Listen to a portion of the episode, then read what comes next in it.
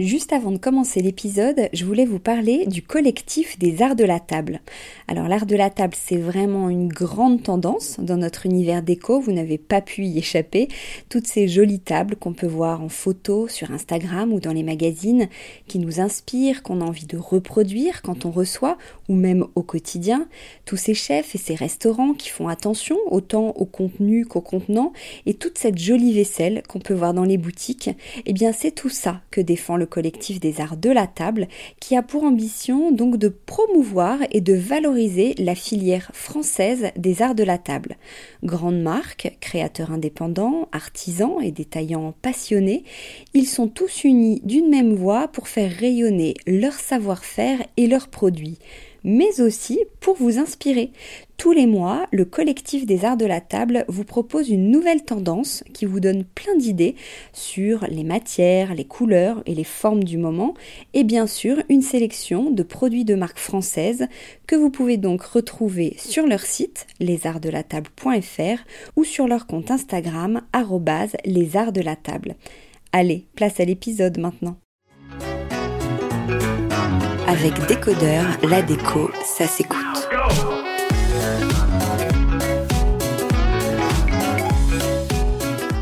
Ce matin, je suis avec euh, Christelle Rastero qui a créé Sodade, une marque de tapis et de coussins fabriqués à partir de matières recyclées et tissées à la main au Portugal. Bonjour Christelle. Bonjour Hortense. Alors, bah, tout simplement, comment est né Sodade Alors, comment est né Saudade? Euh, Saudade, c'est... Ah, Saudade, on dit. Alors, avec le petit accent portugais, effectivement, qui n'est pas parfait non plus, mais ouais, on prononce Saudade. Euh, comment est né Saudade? C'est euh, bah, une histoire de, de, famille, en réalité. Euh, c'est l'histoire de ma famille paternelle, qui est originaire euh, du Portugal. Et ma grand-mère, euh, en fait, était la tisserande du village, dans les montagnes du nord du Portugal. Donc, bon, elle faisait pas que ça, parce que c'était des paysans. Donc, mais les soirées d'hiver, dans la maison, on tissait des tapis. Enfin, en l'occurrence, c'était pas des tapis, ça s'appelle des mantas de trapeau. J'ai grandi avec, si tu veux. Je les ai toujours eues à côté, près de moi. Elles m'ont suivi partout. Et, euh, et récemment, euh, bah, elles m'ont, elles m'ont parlé entre guillemets, et, et, j'ai décidé de me, de me relancer sur cette aventure, de remettre au goût du jour ces tapis. Saudade, ça veut dire quoi? Saudade, chacun sa définition. C'est un mot qui n'existe qu'en portugais, euh, qui a été chanté par Césaria Evora, qui a été euh, des très beaux poèmes vraiment très très très euh, très très riche en termes d'imaginaire et d'émotion. C'est une émotion très forte. Pour moi, c'est une nostalgie positive, c'est-à-dire c'est il y a une distance souvent entre euh, là où on est et là où on aimerait être, euh, entre ce qu'on a et ce qu'on aimerait avoir. Euh, c'est ça, la Saoudade, c'est tous ces gens qui ont immigré, en fait, et qui, en fait, se délectent quand ils pensent à leur ville ou leur pays d'origine. Mais ils s'en délectent parce qu'ils savent qu'ils vont y retourner, que la fin sera le retour. Donc euh, voilà, je pense que j'ai hérité de cette notion de la saoudade de l'immigré, avec euh, un jour on y retournera et tout finira bien et, on revivra ces émotions très fortes. Donc tu nous emmènes donc au Portugal. Euh, sont des produits à partir de matières recyclées. Alors quelle matière recyclée? Comment comment tu récupères cette cette matière? Alors ce sont des tapis effectivement qui sont tissés à partir de coton plus précisément, de coton euh, qu'on récupère auprès de l'industrie textile. On a deux types de matières qu'on tisse. On a d'abord les fils de coton. Donc, c'est des fils de coton qui, en fait, sont utilisés dans les industries du nord du Portugal pour euh, tisser euh, les jerseys, les dénimes, etc. Ce sont des grosses bobines qu'on récupère quand elles sont en fin de, fin de rouleau, en fait, qui reste très peu, que ça réduit la cadence des machines à tisser. Ou aussi parce que parfois, elles ont des défauts en termes de couleur. Donc le textile n'en veut pas. Donc on récupère ces fils. Et il y a un autre type de, de déchets, parce qu'on appelle ça les leftovers. En anglais, c'est beaucoup plus cool que déchets, mais en réalité, en français, ce serait un déchet de l'industrie textile. Euh, c'est aussi lorsqu'on découpe le patron d'un t-shirt, euh, il y a forcément sur les latéraux de la matière neuve qui tombe, qui est neuve, qui est pas forcément très large, parce que le patronage, l'industrie textile fait beaucoup d'efforts pour optimiser aujourd'hui les, les gâches. Euh, mais il reste encore 20 à 30% de matière neuve qui tombe au moment de la découpe de ces fameux t-shirts et vêtements. Donc c'est ça qu'on récupère et qu'on retisse. Et c'est ça qu'on appelle en fait euh, l'upcycling. Vous ne créez pas de nouvelles matières. Exactement. Donc on parle d'upcycling. Le up veut dire revaloriser. Parce que finalement, quand le produit tombe, on pourrait dire il va être dévalorisé, c'est-à-dire, euh, et il est parfois dévalorisé quand il est vraiment trop petit, qu'on peut rien en faire. Parce que si ça va, euh, comme dans beaucoup des cas, pour euh, être utilisé dans le bâtiment pour des isolants d'autoroute, par exemple. Beaucoup de textiles est recyclé comme ça. C'est ce qu'on va appeler du recycling, du recyclage, tout simplement en français.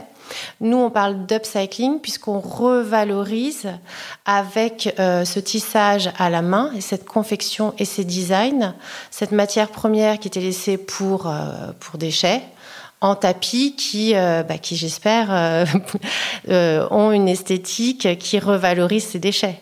D'accord. Alors comment, concrètement, comment tu les travailles? Quelle est la méthode quant à ces déchets? Alors, il y a deux types. Donc, en fait, on va les remettre en lirette. Donc, une lirette, c'est une lanière qui fait à peu près un centimètre euh, de, largeur.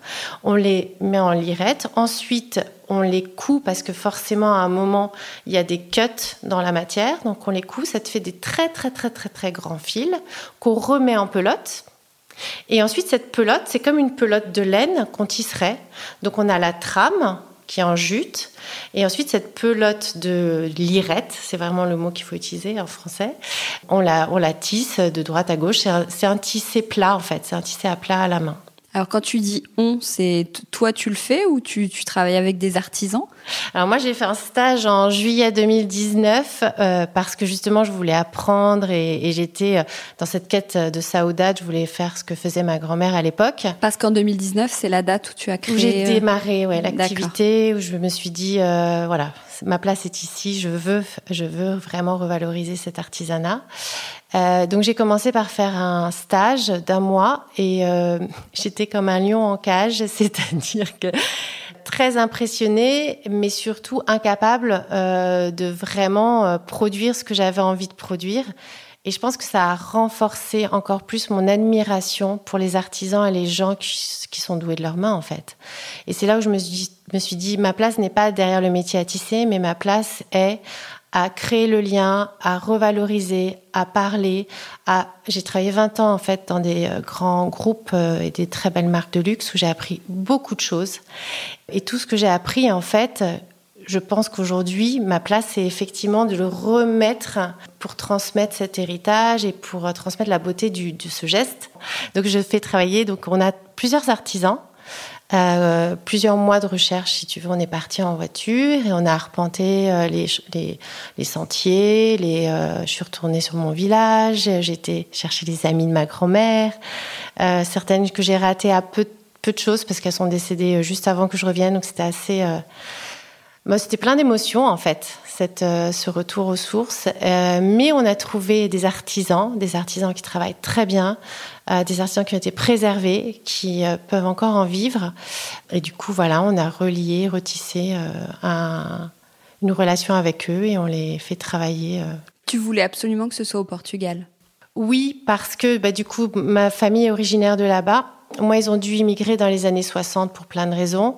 Et là, mon, mon rêve, c'est vraiment, et ce que j'aime plus que tout, c'est de, voir que j'arrive à faire travailler des gens localement, euh, que j'arrive à réinjecter euh, des emplois, que du coup, des personnes qui euh, pourraient être tentées par l'immigration dans des pays pour des métiers qui sont peut-être plus difficiles aussi physiquement, peuvent rester chez eux en famille dans des, dans des contrées qui sont quand même assez désertées, hein, parce que la région dont on parle, c'est des montagnes de granit, euh, donc très difficile euh, de vivre là-bas.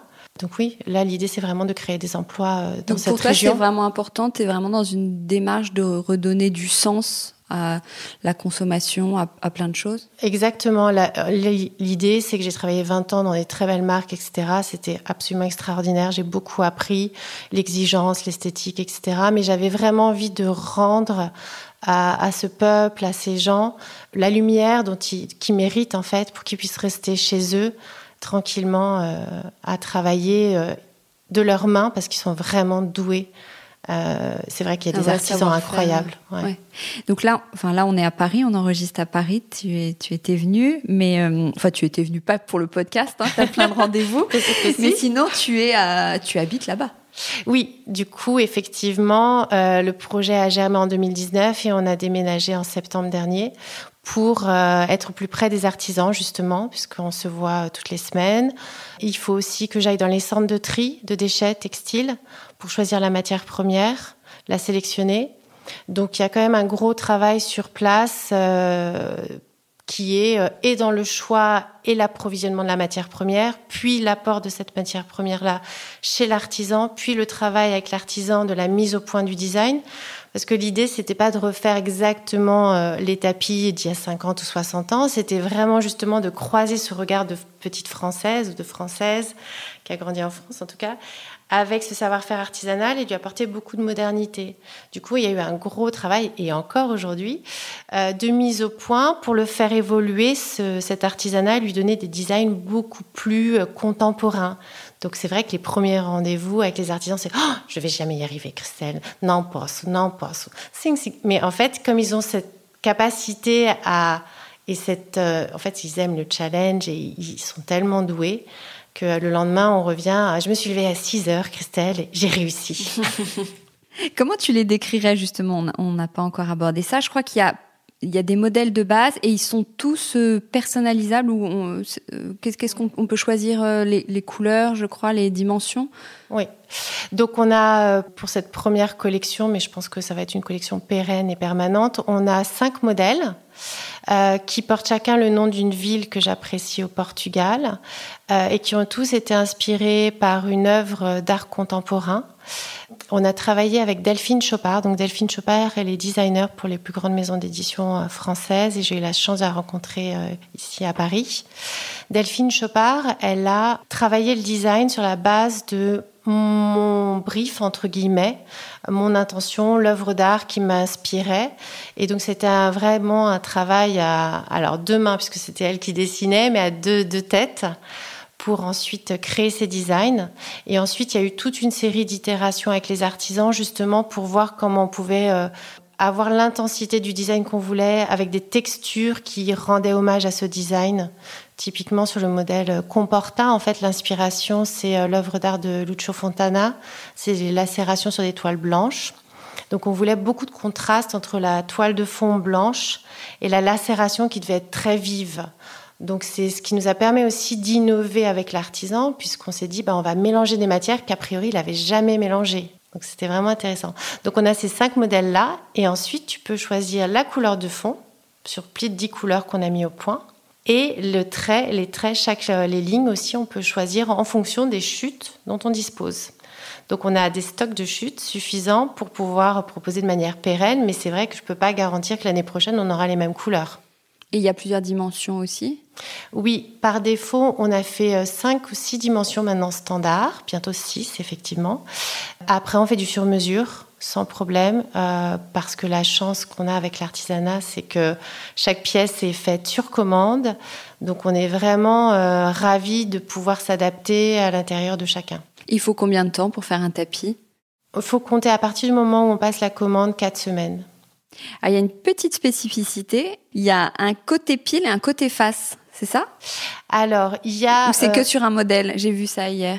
Oui, il y a un côté. On voulait des tapis. Les tapis sont réversibles. En réalité, ils sont aussi beaux de verso que de recto. J'aime bien le côté versatile des choses. Du coup, c'est vrai que j'ai pas mal à préciser qu'on pouvait les retourner, qu'on pouvait les accrocher au mur aussi. En fait, les tapis, l'idée, c'est toujours de. En tout cas, moi, ma démarche, c'est toujours d'apporter un regard nouveau sur l'objet.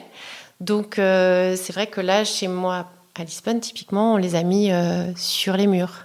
Ils sont durables, je crois, même jusqu'à la livraison. Tout à fait. Alors comme euh, j'avais besoin de me réaligner avec ce projet, n'est-ce pas? C'était vraiment ce être complètement en phase avec mes convictions personnelles. Il n'y a pas de plastique du tout, du tout, du tout, du tout. Euh, et au-delà de pas de plastique, euh, on a, euh, j'ai rencontré pendant le premier confinement un jeune cellier qui s'appelle Benjamin, qui avec qui en, en discutant, parce qu'on faisait des masques tous les deux bénévolement, on a eu l'idée de créer des housses consignées pour ces tapis. Donc en fait, il prend les bâches qui servent à l'hivernage des bateaux. Et en fait, il nous a fait des housses qui sont extrêmement résistantes et qu'on consigne. Donc, quand tu reçois ton tapis, elle arrive dans cette grosse bâche bleue très résistante. Et si tu nous la retournes, donc je sais que ça demande un petit effort, il faut retourner à la poste, mais je mets quand même l'enveloppe euh, avec l'adresse déjà pré-remplie. Si tu nous la retournes, on te rembourse le prix de la consigne, c'est-à-dire le prix de la confection de cette housse et le prix du renvoi, donc 30 euh, plus 10, 40 euros qu'on euh, rembourse immédiatement au client dès qu'il nous a retourné la housse, puisque ça permet de la réutiliser et pour l'instant, j'ai des housses qui ont déjà tourné dix fois et elles sont toujours en super état. Donc, tu n'as pas de plastique et. Euh, c'est une démarche très complète. On essaye. Alors, même si, si tu, tu, c'est une marque durable, c'est aussi la, quand même la grande mode des tapis. Comment on explique que ça plaît autant Ça apporte quoi un intérieur pour toi, un tapis? Alors, pour moi, un tapis, c'est une signature. C'est euh, ce qui va finir, et d'ailleurs, c'est toute la problématique des tapis, c'est que c'est souvent la dernière pièce qu'on met dans son intérieur, on fait euh, le canapé, la table basse, etc. Puis on se dit, ça manque de chaleur, ça, ça manque un petit peu de caractère ou de personnalité. Il y a cette histoire un peu de signature de son intérieur pour se l'approprier vraiment. Euh, et peut-être un peu côté chaleur, euh, chaleur humaine en tout cas, moi je trouve, sur le tapis. Et toute la difficulté que je, prends là pleinement euh, conscience, c'est euh, le choix du tapis, du coup, est un choix assez long, parce que c'est vraiment sa signature très personnelle pour son intérieur. Mais alors, comment bien choisir un tapis pour toi? Quels sont les critères? Ça, c'est une très très bonne question. Euh, moi, j'avoue que du coup, je, découvre euh, cette, euh, bah, la complexité derrière le choix du tapis. J'ai longtemps travaillé sur d'autres secteurs et je peux affirmer aujourd'hui qu'il est plus difficile de choisir un tapis qu'un sac à main. Carrément. oui. du coup, je, compare à sac à main. Pourquoi? Parce que ça peut avoir le même niveau de prix hein, en termes de valeur absolue. Pourquoi? Parce qu'en fait, c'est un objet qui, signe son intérieur, qui signe souvent la pièce la plus centrale de son intérieur, son salon, là où on accueille les gens. Donc c'est vraiment ouvrir son intérieur au sens propre et figuré euh, qu'on fait en mettant cette pièce qui va, qui, qui va véhiculer finalement la valeur humaine ou la chaleur qu'on veut donner à son intérieur. Euh, on imagine bien qu'une pièce avec un bordeaux, euh, un tapis de 2 par 3 en bordeaux, va complètement connoter euh, un intérieur avec quelqu'un qui est assez affirmé, qui a une personnalité assez forte, qui a un goût assumé en tout cas. Alors qu'un tapis euh, dans les tons beaucoup plus clairs ou lumineux, c'est quelqu'un qui va avoir besoin d'espace, qui va avoir besoin de sérénité, cette histoire du minimalisme, le wabi-sabi, etc. Donc on signe et on affirme sa posture avec l'esthétique. Et après, si on va un cran plus loin, dans la confection, les tapis ont tous des histoires. C'est souvent des choses qui sont faites artisanalement. Si on va le chercher en Inde, c'est qu'il y a des bonnes raisons. Si on va le chercher au Maroc, c'est qu'il y a des très bonnes raisons. Si on va le chercher au Portugal, c'est qu'il y a aussi des très bonnes raisons. Donc on affirme aussi une histoire et des valeurs qu'on a envie de, faire venir dans son intérieur.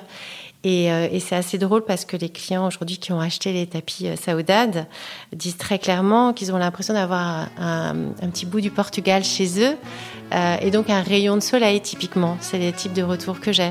Ah, c'est sympa. Bon, merci beaucoup Christelle. Merci Hortense. Au revoir. Au revoir. Avec Décodeur, la déco, ça s'écoute.